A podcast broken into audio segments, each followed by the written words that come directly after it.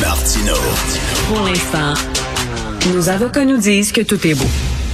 Alors, euh, François Legault qui est dans l'eau chaude parce qu'il a dit, ben oui, mais le, le, syndrome de la COVID, c'est comme un rhume finalement, et ça ne passe pas. Donc, nous allons parler avec euh, Mme Roxane Borges da Silva, professeure à l'École de santé publique de l'Université de Montréal. Bonjour, Mme da Silva. Bonjour, Monsieur Martineau. Écoutez, je ne veux pas nécessairement défendre euh, euh, François Legault, mais je pense que ce qu'il voulait dire, c'est que si vous êtes vacciné, finalement, les symptômes ne seront pas très très importants. Donc, il, il voulait souligner l'importance de la vaccination. C'est comme ça que je l'ai vu, moi. Oui, c'est sûr, mais quand même, c'est si on est vacciné, donc euh, et si possible à trois doses, et aussi si on n'a pas de conditions de santé qui peuvent nous faire développer des symptômes sévères. Donc euh, il y a plusieurs des personnes qui ont plusieurs maladies chroniques ou des personnes qui sont immunosupprimées, ou alors des personnes qui ont 60, 70 ans et plus peuvent développer des symptômes plus graves. Donc il faut quand même faire très attention et ne pas banaliser ce virus qui, qui, peut envoyer certaines personnes à l'hôpital. J'imagine que vous êtes comme moi autour de vous, vous avez plein, plein, plein de gens que vous connaissez qui l'ont attrapé, mais je le redis, puis c'est vrai, tous les jours, j'apprends, moi, un tel ami, un cousin, une tante, ma fille, etc. Euh, il y a des gens qui l'attrapent, et je vous dirais, là, presque 100% des gens autour de moi, c'est comme une grippe, ça dure trois jours, c'est ce qu'ils m'ont dit. Oui, mais c'est certainement parce que ce sont des gens qui sont vaccinés mmh. et des gens qui sont en bonne santé. Donc, euh, en effet, euh, mais l'autre enjeu aussi, c'est que parmi ces personnes-là, il peut y avoir des symptômes qui perdurent. Je pense notamment à ce qu'on appelle la Covid longue, et on n'a pas encore. Assez de recul pour savoir quels sont les facteurs de, de, risque associés à la Covid longue. Autrement dit, qui va piocher le numéro gagnant de la loterie euh, de la Covid longue. Donc, mmh. pour cette raison-là, il faut faire très attention, éviter de l'attraper, et, euh, et, parce qu'on on est à risque d'avoir des symptômes qui perdurent au-delà d'un mois associés justement à, à, cette maladie. Et même les gens qui sont, mon Dieu, les plus au fait de, de, de la COVID peuvent l'attraper. Est-ce que je me trompe ou vous l'avez, vous? Euh, non, moi je l'ai pas. Ma fille là, donc, okay. euh, mais elle est en isolement et pour l'instant elle n'a pas donné aux autres membres de la famille. Okay. Mais euh, mais on, on, va voir si on arrive à, à, à ne pas l'attraper. Mais c'est vrai que beaucoup de monde l'ont attrapé, que ce soit dans mon milieu de travail, dans mon entourage, euh, et on le voit dans les données qu'on a sorties euh, aujourd'hui de l'étude Cyrano que on a une croissance des cas de 40% ben, 30 à 40% dans la semaine qui vient ben, qui vient de finir là.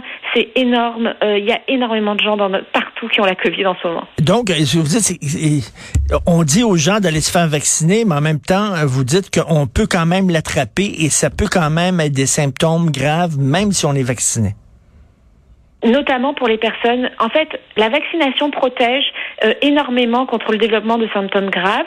Ceci dit, certaines personnes sont plus à risque de développer des symptômes graves, même vaccinées.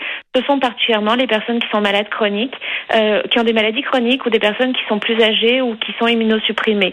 Par contre, euh, ce qu'il faut savoir, c'est qu'il y a quand même des cas exceptionnels, très rares, de gens en bonne santé qui sont vaccinés et qui développent aussi des symptômes graves. On ne connaît pas tout de ce virus-là, malheureusement, on n'a pas assez de recul, d'autant plus que les variants à chaque fois sont différents d'un à l'autre, et donc on, on, on, a du mal à, à, bien comprendre en fait pourquoi certaines personnes sont très impactées et pourquoi d'autres ne le sont pas. Et là, les gens qui disent, bon, on devrait, ce qu'on qu devrait faire, c'est euh, protéger les gens qui sont vulnérables, les gens qui sont qui, qui ont des maladies, les, les, gens plus vieux, etc. Les protéger et nous continuer à vivre notre vie librement, euh, normalement. Vous en pensez quoi? Mais ça dépend quelle attitude on veut, en fait quelle quelle attitude, quelle stratégie on veut adopter comme comme société. Est-ce qu'on veut être une société solidaire de tous les, les Québécois? Euh, et, et, en intégrant euh, ceux qui sont plus à risque ou est-ce qu'on veut être une société euh, qui, qui, qui, est plus libertarienne, si je peux dire, et axée sur les libertés individuelles, dans la mesure où il faut savoir que euh, même les personnes non à risque, parmi les personnes moins à risque d'attraper, euh, de, de, développer des symptômes graves, il y a énormément de gens qui sont en attente pour des chirurgies et, et de mmh. laisser de laisser libre cours au virus de circuler sans aucune mesure, ça signifie forcément qu'on va avoir plus de gens qui vont être hospitalisés et donc plus de gens qui vont être délestés et attendre pour leur chirurgie. Donc c'est un équilibre très difficile à trouver. Oui, tout à fait. Le, le zéro Covid là, que la Chine visait, entre autres, là, on abandonne ça, zéro Covid, on dit que c'est totalement ouais. utopique. Il va falloir vivre avec la maladie. Et là, la question qui se pose, c'est à partir de combien on, va accepter combien de cas? À partir jusqu'à combien de cas ça va être euh, normal, ça va être correct de vivre avec ça? Et là, il va y avoir un chiffre magique ou au-delà de ça, ça va être problématique. Ça, c'est pas, c'est pas clair encore. Mais je suis pas certaine que ça soit au niveau du nombre de cas qu'on va pouvoir statuer. C'est beaucoup plus au niveau des hospitalisations? C'est ça, et puis ça dépend d'un virus à l'autre, ben d'un variant à l'autre, l'impact qu'il a sur les hospitalisations, comme vous dites, parce que l'enjeu c'est de pouvoir traiter tous les Québécois et particulièrement euh, de pas déjà que les listes d'attente étaient, ah, ben en fait le, le, temps d'attente pour accéder à des chirurgies était très long. Là, il a énormément augmenté avec euh, avec le, la pandémie et on veut pas mettre de côté des gens qui sont en forme et qui attendent pour une chirurgie pour retrouver leur capacité de ben, de, fonctionner dans la vie. Donc euh, c'est beaucoup à ce niveau-là qu'il va falloir euh, euh, ben, en fait réfléchir à la décision en fait. Et là, ça, ça change euh, beaucoup. Là, les consignes, là, on dit bon, peut-être une quatrième dose du vaccin serait peut-être nécessaire. On dit dans mhm. les tests rapides maintenant de pas faire ça seulement dans le nez, mais de le faire aussi dans la bouche. Est-ce que vous êtes d'accord avec ça?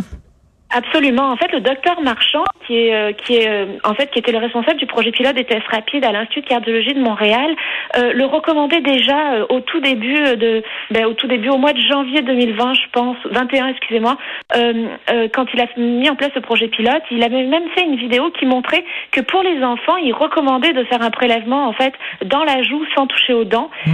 et donc il vaut mieux prélever en fait dans la joue et, et dans le nez pour s'assurer de maximiser le prélèvement et, et, de trouver et d'avoir toutes les chances de trouver le virus si on est porteur.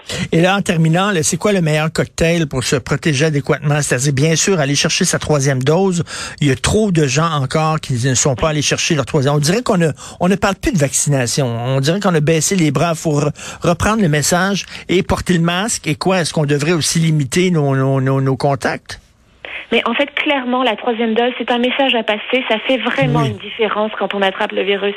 Euh, et puis après, euh, sinon, euh, à partir du moment où on a le moindre doute, le moindre symptôme ou qu'on a de la Covid à la maison, il faut essayer autant que possible de, de, de, ne, de, de ne pas en fait rencontrer du monde et surtout pas d'aller dans des espaces clos où on va être sujet à enlever notre masque. Je pense notamment aux restaurants, aux discothèques, aux bars, etc. Il faut essayer de, de, de prendre le plus de précautions possible pour éviter de contaminer des gens autour de nous qui pourraient être vulnérables. Et malheureusement, c'est le printemps bientôt. Vous savez, le printemps au Québec, hein, on a tellement euh, souffert de l'hiver que quand c'est le printemps, on laisse tout tomber. Puis euh, il y, a beaucoup de gens qui vont justement baisser la garde au printemps. Mais il faut en tout cas pas la baisser pour l'instant parce que, comme vous l'avez vu peut-être dans les, les, données, on est autour de peut-être 40 000 cas par jour en ce moment. Donc c'est vraiment important de ne pas la baisser si on veut s'assurer que tout le monde puisse accéder aux soins sans trop attendre. Merci beaucoup d'avoir pris le temps de nous parler, Madame Roxane Borges da Silva. Merci, bon week-end. Merci, au revoir. Merci. Alors, Benoît, un triple vacciné parce qu'il a 72 ans, Benoît. Je pense qu'il va aller chercher sa quatrième dose bientôt qu'on va lui donner dans les fesses.